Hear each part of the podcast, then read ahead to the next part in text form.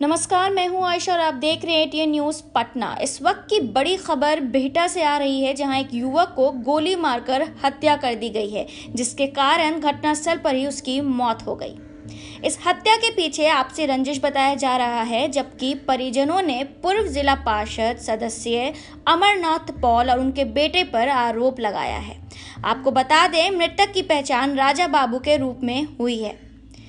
परिजन के मुताबिक बीते होली के दिन मृतक और आरोपी के बीच आपसी अनबन हुई थी, जिसके बाद बीते रात कुछ बदमाशों ने मृतक को गोलियों से भून डाला, जिससे राजा बाबू की घटनास्थल पर ही मौत हो गई।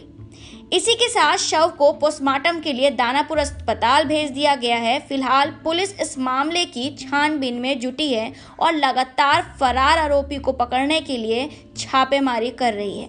हालाँकि अभी तक कोई गिरफ्तारी दर्ज नहीं की गई है। और इसी के साथ इस बुलेटिन में बस इतना ही। आप देखते रहें एटीएन न्यूज़ पटना।